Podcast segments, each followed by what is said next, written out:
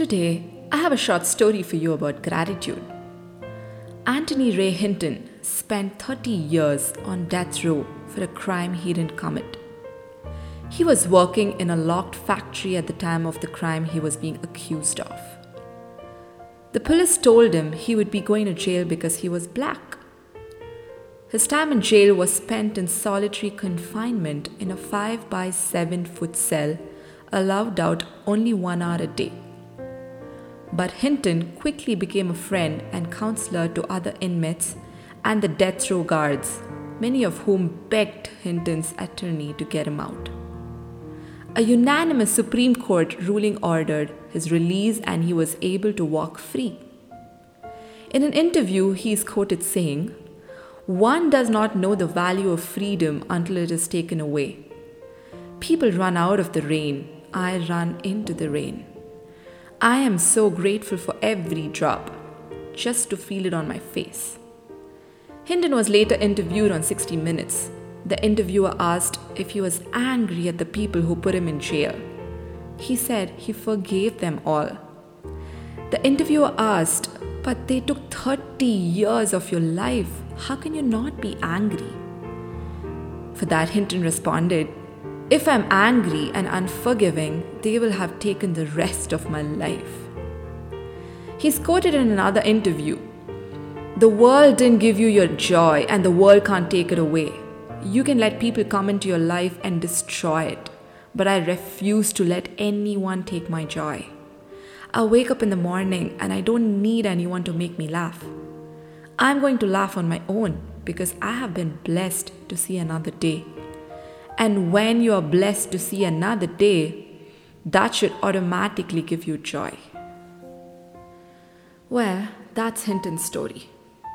When your life seems full of troubles, it obviously seems difficult to maintain an attitude of gratitude, right? All we see are our problems. And the times when everything just seems to be going smoothly, we often take these precious moments for granted, don't we? Caught up in the bliss, comfort, and familiarity of it all, we can simply forget to be thankful. You can't be angry and grateful at the same time.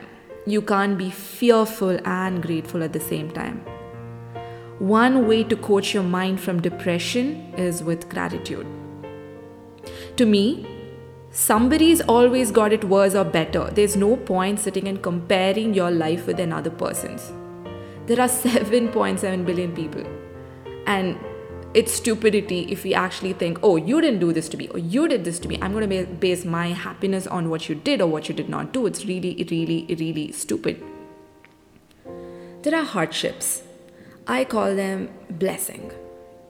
Because story is not over, and every little hardship they say can turn into an amazing victory that can solidify your soul even stronger. You know, thank that person who's hurt you. Thank that circumstance which has made you cry. Thank people who've given you joy. Just be grateful for even the slightest of the slightest sadness or the happiness because without that person, you would have not known what that experience or that moment would have felt like. Gratitude is the one emotion that is an antidote to what messes up our life. If we really want to do things different, then train your brain to look for what's right. Train your brain to appreciate things. Just get up every morning and be grateful. Think about the three things you're grateful for. You know, you have a place to live, your health, you can still see, you have a mom, you have a dad, you have a sibling, a blanket, a relationship, internet, food. Or if you don't find anything, think about something three years ago, five years ago, 10 years ago. It could be anything. Let the power of gratitude roll over you because gratitude erases all kinds of negativity. I know, I get it, it's hard. I mean, I wouldn't say it's easy at all. If you're having a shitty day, you know what?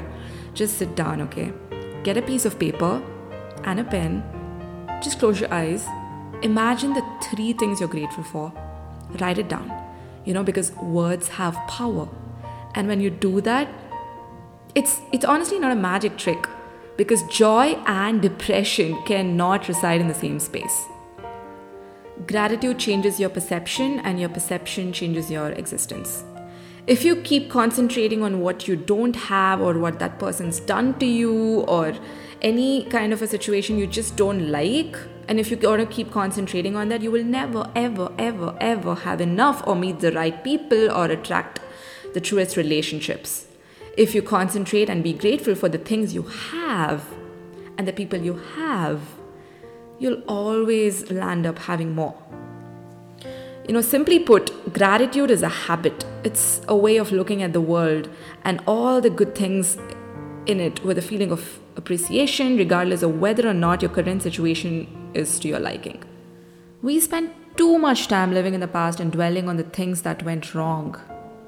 This poisons our actions in the moment and slows our momentum for the future. Gratitude does not make us complacent. It allows us to experience more hope and more abundance in life. If you want to change your state of being, start to be grateful. I mean, that's all I would like to say. Until next week, take care. Have a rad week ahead and work it with being grateful. I love you all. I care about you all. You're the best. This is Deepthi Madhavan, and thank you for listening to Deep Chats. Keep it real. Peace and love.